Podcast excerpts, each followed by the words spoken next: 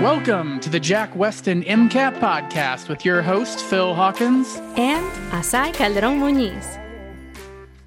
Welcome back, everyone. We are very excited to continue and basically start wrapping up uh, the our review of the AAMC Psych Soc outline for the MCAT today. So in the you probably just finished watching our AMA last week. Really excited. Um, so we're just going to keep going and, and going along. And this time, uh, the last before the AMA, the last one we uh, podcast we talked about was a little bit looking more at individual interactions. We're taking a step back again and looking back at entire populations. Um, so the just kind of diving right in. It's we're, we're wrapping up. I really want to make sure that we can give you the most that we can. Um, so you guys have probably heard of Thomas Malthus at some point. And if you have not, congratulations, you just heard them for the first time. um, and so you can probably already and start piecing together what we'll be talking about because I mentioned that we'll be talking about entire populations. So what we're really trying to figure out when we are taking a look at Malthusian, Malthusian, something along those lines theory is um, will population growth be matched by resource growth, right? So uh, Thomas Malthus wrote this essay on population growth. And the primary idea in this essay was that people, the population is growing exponentially. And I think we can all kind of see that happening, right? There's there's plenty of um, growth in terms of entire population size, but the resources available to populations only grows in an um, linear arithmetic fashion. So basically, we have a problem. The resources available are too far too few compared to the population that is growing and continuing to grow. I guess that's that's the meaning of the word. Um, and so this overpopulation is actually what causes the the problems in society. And this is such a big problem and it's such a big producer of problems that there will eventually come a point where the resources cannot keep up with population growth. And so we reach this uh, Malthusian crisis, catastrophe, trap. All of those are different terms for the same thing. Um, and basically, the population will have to correct itself. Um, and there will be this massive die off of auto correction because the resources just aren't available to maintain a population of that size. It's a pretty, pretty dark mm-hmm. um, theory. Um, and yeah, it's, it's pretty dark, but he had we're still left with some questions right? Because we've definitely seen situations where um, you have populations with small or fewer resources right? Resource poor environments but with increasing population sizes. So we were left with this question of how do we explain that? So came up with another idea. Yeah. So the idea that we're going to talk about is the, the this demographic transition model, which is kind of like the updated. I think most people would say just the more correct. Um, but the Malthusian thing, I, I do want to kind of spend a second here. So this like this guy Malthus was like an e- economist, and so he like liked everything to be lines and equations and things like that. And I think most people would say like resources don't grow linearly. Um, but like within his model and how he talked about things like that's that was the his proposed thing. I think most of us would agree that there's a limit to the like the amount of resources. Like we can't like there's only so much sunlight hitting the earth. Like there's a limit. Like at some point we can't grow more plants. Like we can keep growing more and more until a point because then we don't have enough sunlight. But a lot of this hits um on this idea of like a lack of like a lack of innovation um because obviously like we can grow plants indoors right? Like we have grow lights and things like that. Um i don't think any of that existed in uh thomas malthus's time. Um, i think it was like 1800s but like everyone when he came out with this everyone freaked out because it's like oh we're all like what's going to happen is we're going to hit this catastrophe where there's just not enough food and resources and just like everyone's going to die. And like just a lot of people are going to die because everyone's going to be starving and there's just going to be too few resources. Um but yeah and so like this kind of like weird scary doom and gloom sort of thing but at this point we've pretty much just like i think most biologists and most people looking at populations have come to realize that like it's not really like it doesn't seem like these are the trends that it's just going to keep population keeps increasing exponentially and so that's where this demographic transition model comes in. And this explains why we do have some of these like jumps in growth and these like huge increases in growth that Malthus was seeing in this kind of like exponential form. But the the idea here is this demographic transition model has four stages, maybe five. Um, like deciding on that fifth one is kind of a weird thing. We'll talk about that in a second. We have these four stages in a population, and these are basically looked at as we as as a nation or country industrializes.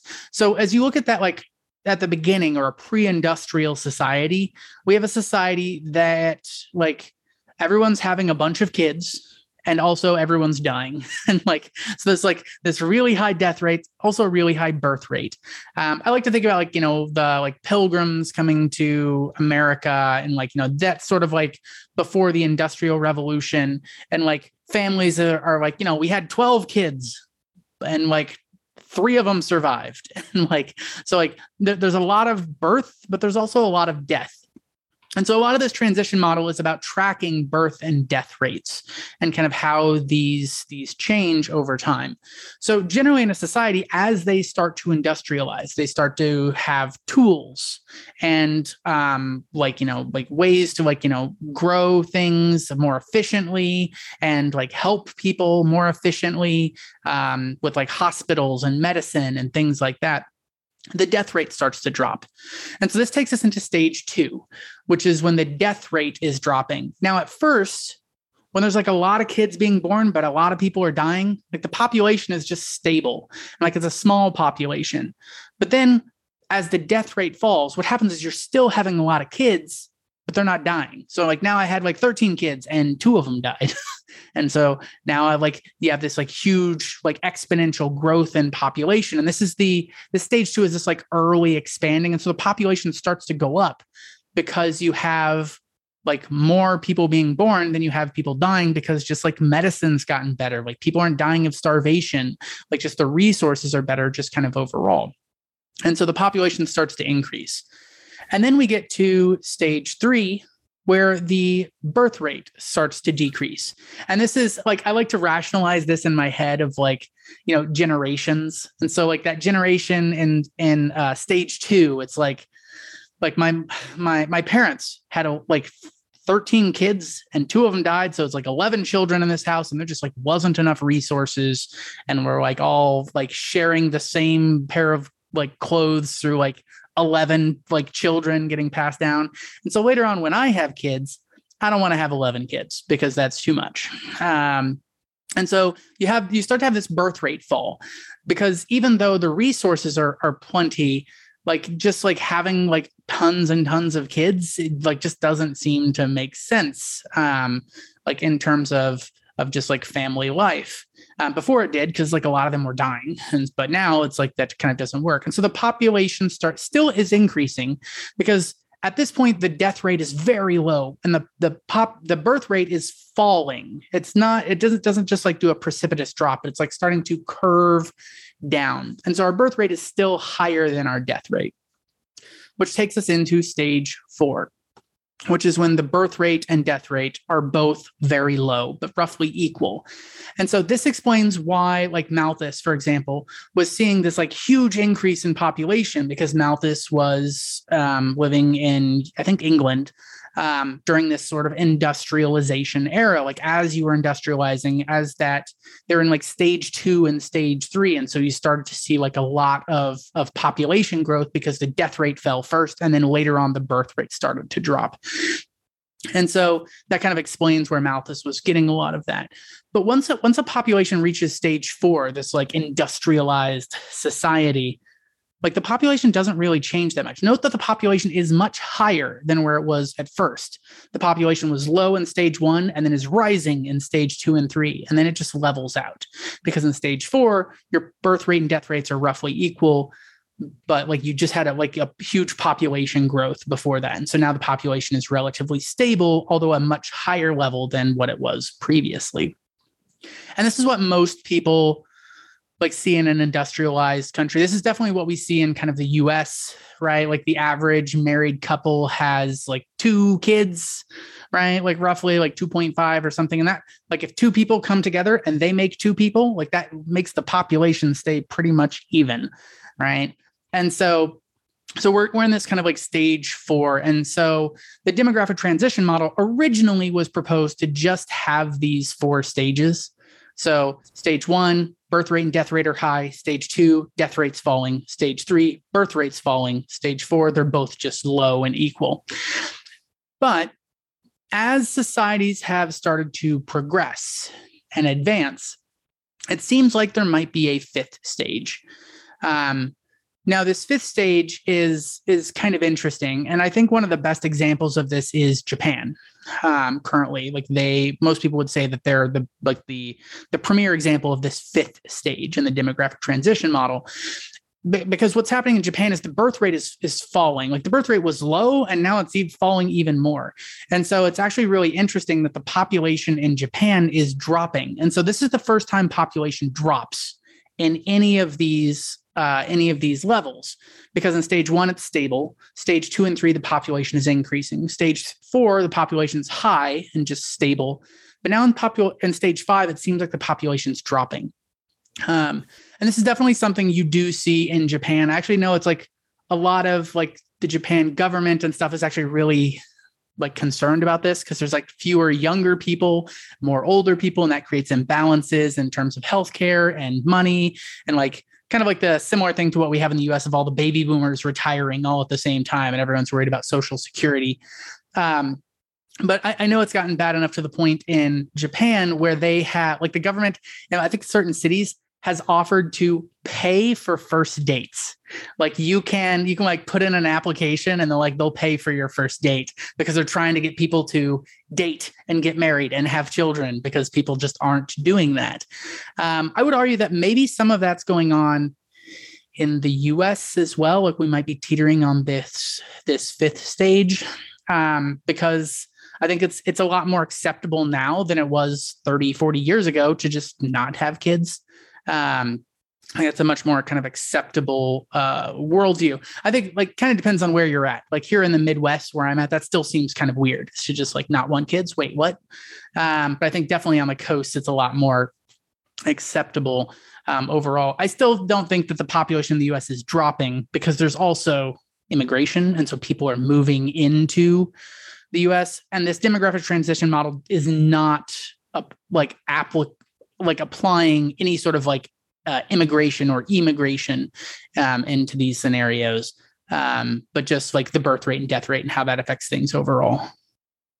Yeah, as you were talking, that was something I definitely wanted to to bring up, right? Because yes, populations can increase and decrease in size for a lot of reasons, right? In part, this model is particularly focused on birth rate, right? Uh, infant mortality rate. Um, it's also based off of, uh, you know, just law life longevity there we go. Um, mm-hmm. but like you said you know there's there's immigration people moving into a, a, a region or a population um, or a country and then emigration leaving it. So I, I agree with you in that the us internally right excluding any sort of immigration emigration is probably declining you know? I can think at least just from conversations with friends, at least people in my generation, their parents or their grandparents even did tend to have a lot more children. Whereas you compare it to what they're interested in having, they are not interested in having, you know, as many children a lot of the times. And yes, you'll have some exceptions, and, you know, exceptions can go either way. Um, but there is this definite decrease but with this constant immigration right it's it's wouldn't be fair to say that the entire population is decreasing right the population size.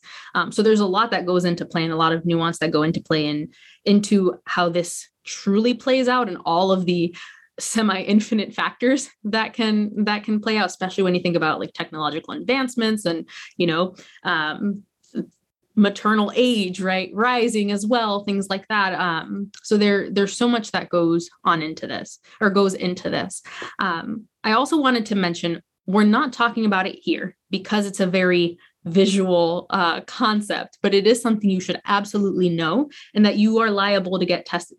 Liable is probably not the best word but you you'll probably may get tested on it uh, on test day. Um, and those are the corresponding population pyramids So these stages, like Phil uh, verbally described, have these different um, overall shapes, right? So whether they're increasing in, in size, decreasing in size, et cetera, those are shown on population pyramids that you should take a moment, sit down, look at, get a general understanding of how they work. Make sure that you compare, you know, uh, each pyramid shape to a stage, and you'll be good to go.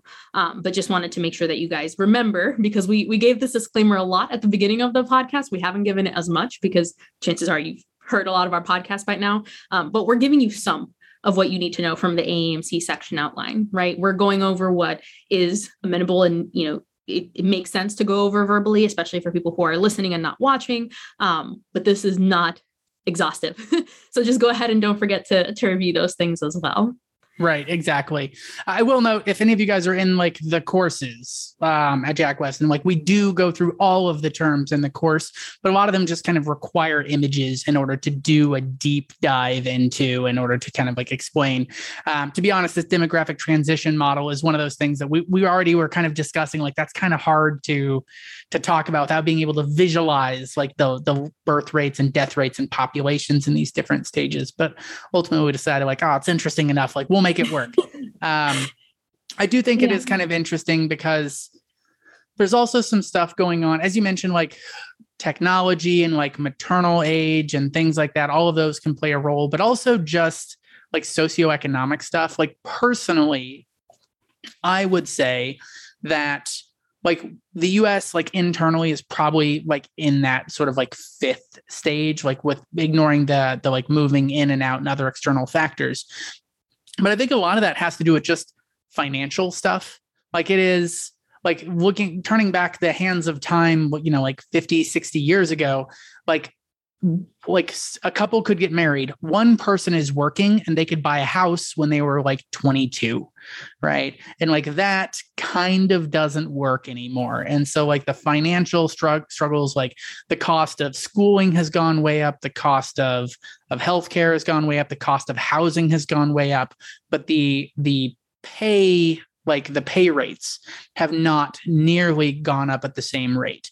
And so now I would say a lot of people in their 20s and even 30s are struggling financially to even just like support themselves, let alone supporting a family, right? Like it, like even in today's world most families are like a, a working couple, right? Like the the both of them both of them are working. Um, with like daycare or like parents kind of helping out or chipping in or whatever. Um, and so like it's it's kind of gotten harder. It's harder to have kids um, than it used to be. Um, and so that's also something that may be influencing this as well. And so like some changes in economic structure may drift this from a stage five back to a stage four. Um, or kind of change things up a little bit there. Um, so it's just kind of interesting looking at those things um, like culture, how they view stuff. Like that might be like driving this movement to stage five as well. I also just like anecdotally, like I, I didn't understand this this model um, when I was younger, but like when I was in college, I studied abroad, and I remember going to. So I started abroad in Ireland, and like I rem- remember going to Ireland and like I took a geography course while I was over there just because I'm like, oh, this will be interesting. It was really hard because I didn't know anything about Irish geography. And so everyone assumes that you know all the counties of Ireland. I'm like, I don't know any of the counties. Um, but like looking up at the data, you know, stuff like there was like, you know, this building is twice as old as my country, right? Like this building is twice as old as America. And so I just didn't understand like why everywhere I went, like there's like lots of space and farms and like why is it that like back home everything is constantly building up and expanding and kind of like houses are being built and the, the cities are growing constantly? Like i didn't understand how in ireland there was any countryside left because if they were growing at the same rate that like my area was growing back home like eventually there's no there's no countryside just because everything is houses. Um, which we will talk about some of those some things related to that here in a second but it's because like Ireland had reached this like stable population. There's a lot of countries, especially in Europe, because those generally are the countries that have been industrialized the longest of all the like the countries. Now there are some like Asia stuff for sure as well, and some some Northern Africa and Middle East. But um, those populations, like the population of like Belgium, tends not really to fluctuate, and Germany doesn't really fluctuate. The population in the U.S. is really going up. Where you see a lot of the population growth in the world right now is in countries that are industrializing and becoming um, more modern, uh, especially places like India. Like there's there's a, like huge population growth there in the last just couple of years, which ca- comes with its own problems, but also parts of Africa um, Asia, just kind of overall, you would tend to see more um, explosive population growth in those areas that, you know, th- they're they're like some towns are like just now getting like good, clean running water, right? And like those places are in some of those earlier, like stage two, stage three, maybe even some places are still in stage one. Um, in terms of like access to healthcare, you know, like Pacific Islands and things like that. Like they don't have a lot of the resources that you would in a city in the US. So just kind of, I, I, think it's worth understanding that the population is growing and continuing to grow, but like not necessarily the same equally in different countries. And the demographic transition model helps explain why this is. And also explains why Malthus was seeing this like giant explosion in population growth that made him really worried about like, oh my gosh, there's going to be too many people and not enough food, and we're all going to die of starvation. Yeah, very, a very bleak um, theory. Yeah. to be sure uh, but yeah i think that's that's great context for us to to keep in mind as we you know look at this theory as we look at how it might play out in different countries now um, and i think that's that's a great point right your your thought the way you were thinking about being in ireland and okay well why why aren't things just why is there still open space left and and whatnot? Um i think that maybe that makes it easier for us to understand this next concept um, which you kind of hinted at already. Mm-hmm. so there are a lot of times right especially in in the united states um there are these areas these centers that will grow uh, out of proportion to the space that they are in. As you know we uh, continue to um, advance technologically and try and uh, consolidate where we do our business things like that in these urban centers right these cities pop up.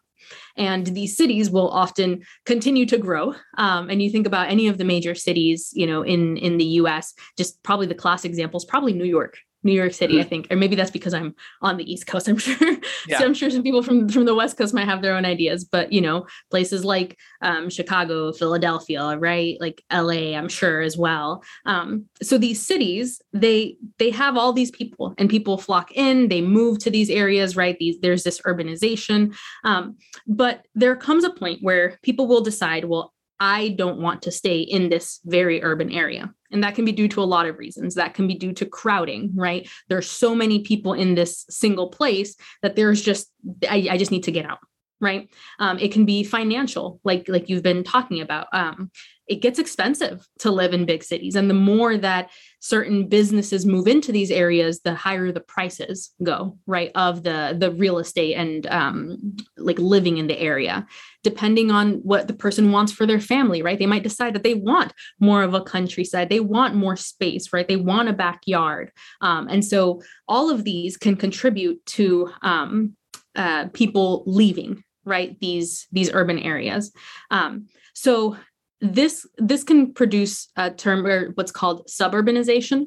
So basically suburbs popping up right around the cities. So they're not entirely rural. They're still associated with these larger cities but they're separated enough that they start developing almost their own personalities. There are lots of shows that will like tv shows that will play off of this and it's like the suburban mom you know and um i don't know if anyone has seen wandavision.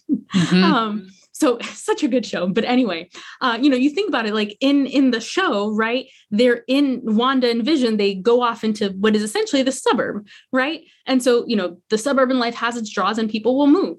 Now what can happen is if people leave these urban areas really quickly right um, and there isn't there isn't enough upkeep of the infrastructure and things like that you can end up having what's called urban decline. So basically the city goes into this awful state. Um, and it's often due to people just leaving en masse, um, not uh, not providing that that upkeep. Um, there's also this with this really large like emigration. There's also you know there's not just the occupants, but also the economic impact, right? The financial impact of a bunch of people just leaving. Um, I was reading recently, and I think something I want to say was Detroit. Didn't Detroit uh, didn't Detroit go bankrupt a, a yeah. few years ago recently? Yeah, was, I definitely during the financial crisis in 2008. I know they were in really bad snares where they were literally just trying to get people to move back in, and they were like, free houses. Like we will just give you a house if you move into this this neighborhood. Yeah. And so, you know, that's we we think about okay, why would, you know, people would leave and there it's it's more expensive, but you have to keep in mind that when people move from one area to another, they are taking however small, however large, their financial um their financial stake with them right? And so if you have this area that a bunch of big businesses moved into and drove up the price and then people left and then, you know, now there's no one to pay these exorbitant prices, right? The the city, the the urban area can go into this awful state, hence urban decline. So um suburban so the urban areas, right? Cities, suburbanization, people leaving those for any number of reasons. A lot of them, um, we've touched on a few there are plenty more and then depending um, you know if, if it's very quick you can end up with urban sprawl you can end up with urban decline um, but really focusing on the collective impact of people moving as a potential source for these yeah i think it's really interesting especially just looking like turning back the hands of time like why did these cities show up is because you needed them like you needed to be near everything in order to get stuff right like eh, I know it's hard to imagine, but there are times in the US, like when New York was around and LA and Kansas City, where I'm at, and Chicago and Boston. And like th- those towns existed before like refrigerators. And so, like, if like if you needed food like you couldn't get food and then just like keep it forever right like you needed to be able to go out get food and come back and then like hopefully cook the food and like that was something that you wanted to do like almost daily right and so you wanted to be near the stores. You wanted to be near the the resources, right? Like remember, we're talking like before cell phones, before phones, period, right? Like people are communicating by telegrams. And so in order for you to have resources, in order to to in order for you to do things like be able to like wash your laundry or you know uh, get food or see your friends right? Like if cars didn't exist in the beginning of america like you need to be near your friends. You need to be near the store. You need to be near the dry cleaners. You need to be near all of these things. And so everyone kind of like starts to clump up especially where it's really easy to bring in resources. That's why there's a lot of places on the coast and also on rivers because you could bring food and stuff in and out on the rivers and bring in resources and things a lot easier than you could to like the middle of nowhere, like Utah. That's why like the middle of nowhere, Utah has like no population and like hardly like hardly any cities. But things have changed, right? Things like like if I want like like if I want food I don't have to go out and get the food that I want to eat today. I don't have to get that today. I could get it like last week or even a month ago, like if I throw it in my freezer. Right. And so it's a lot easier to get stuff. If you need something, right? Like if you need a piece of rope, right? You don't have to walk down to the Hours general store. Like you could, you can order that on Amazon. It's, it's at your house tomorrow.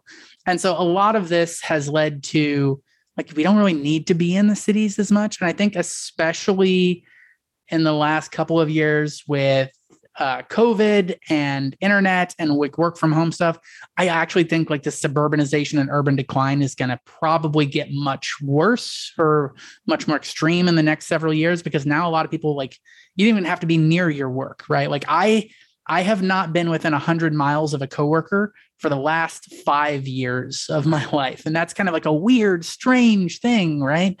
Um, but I think that that just starts to happen more and more as like the internet and resources get easier to kind of like move between places and move to stuff. And so I think the suburbanization and urban decline might become a more prominent thing um, in the years to come, which is just kind of a strange thing to think about.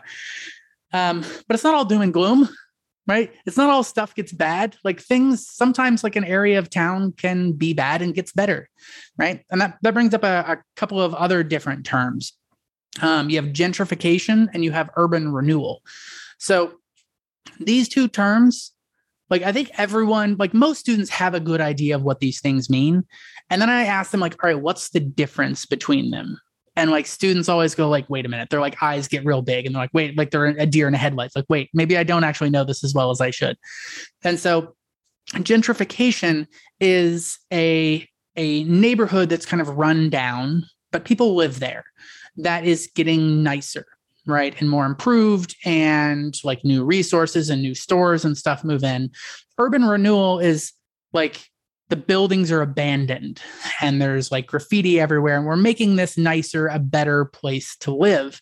Now, both of these seem like good things at first just on the on the like the skin of it of right like oh wait things are getting nicer like the street the sidewalks are are in better shape like the yards are better taken care of like there's fancier stores and and people want to live here like that seems like a good thing um it, and it definitely is in the case of urban renewal if you're looking at places that are abandoned um, and like just falling down and crumbling infrastructure, like making it so that somebody wants to live there. It's great. It's fantastic.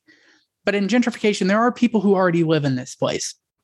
And making the neighborhood all of a sudden much nicer has some downsides because nicer is also often more expensive right so if you live in an uh, in a neighborhood where um, let's say you're on the lower end of the socioeconomic spectrum um, you you take care of all your own um, all your own uh, like lawn care and like all your own like fixing things around the house because you can't really pay for someone to do it.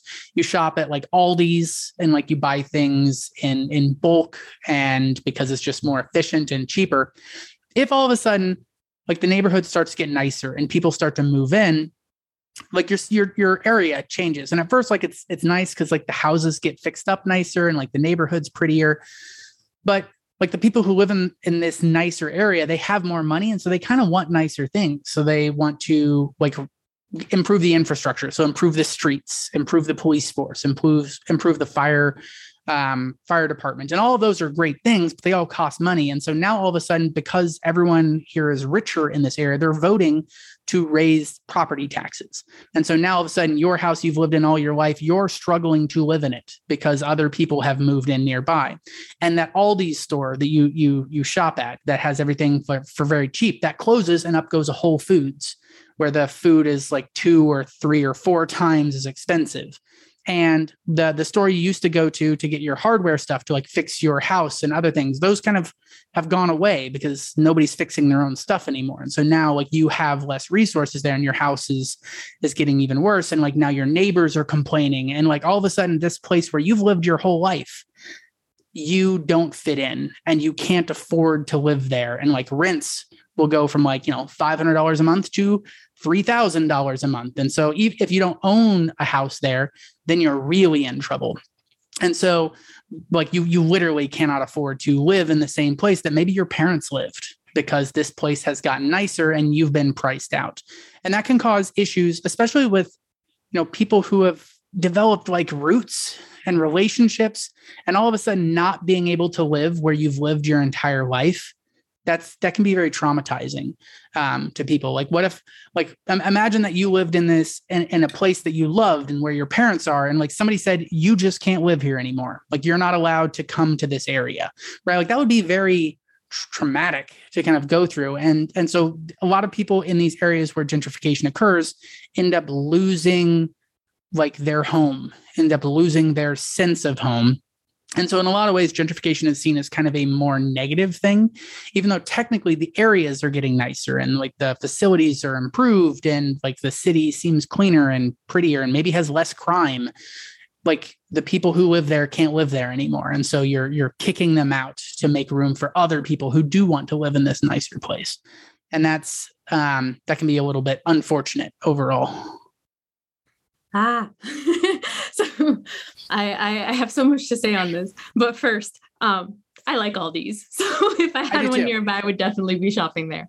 Um, so yeah, I think something that's really important to keep in mind with uh, gentrification is that you can also have so there might be instances like phil was saying where you know they're doing these overall improvements right? And things that you know everyone should have better access to right? Everyone should have access to safe roads. Everyone should have access to a solid fire department et etc healthcare they're also good like hospitals and yeah. Exactly. Um there are also instances where things that the community doesn't care about or doesn't want come in right? And it's because it's nicer because it's um, perceived as being of higher value that it comes it's brought into that area. And then that is at a it's also at a clash with what the people in that area want right? Beyond just what you know everyone should should have basic access to. So i studied at the university of chicago. And um, before that i was in this um, just like in uh, an area in florida where it's very much um, it's very much like a Hispanic and Black area. Um, and so I didn't know a whole lot about things like gentrification, et cetera, when I got to college. Um, and it wasn't long uh, when, when I started studying at U Chicago that I started finding out about these things. Because for anyone who doesn't know, um, so the University of Chicago is located on the south side of Chicago.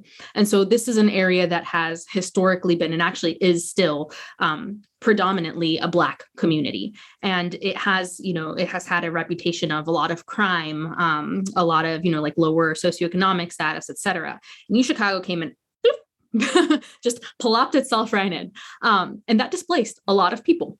And what has happened as the years have continued is that the university pushes and uh, has its hands in things that they believe will make the area better for its students, for itself, for the institution, right?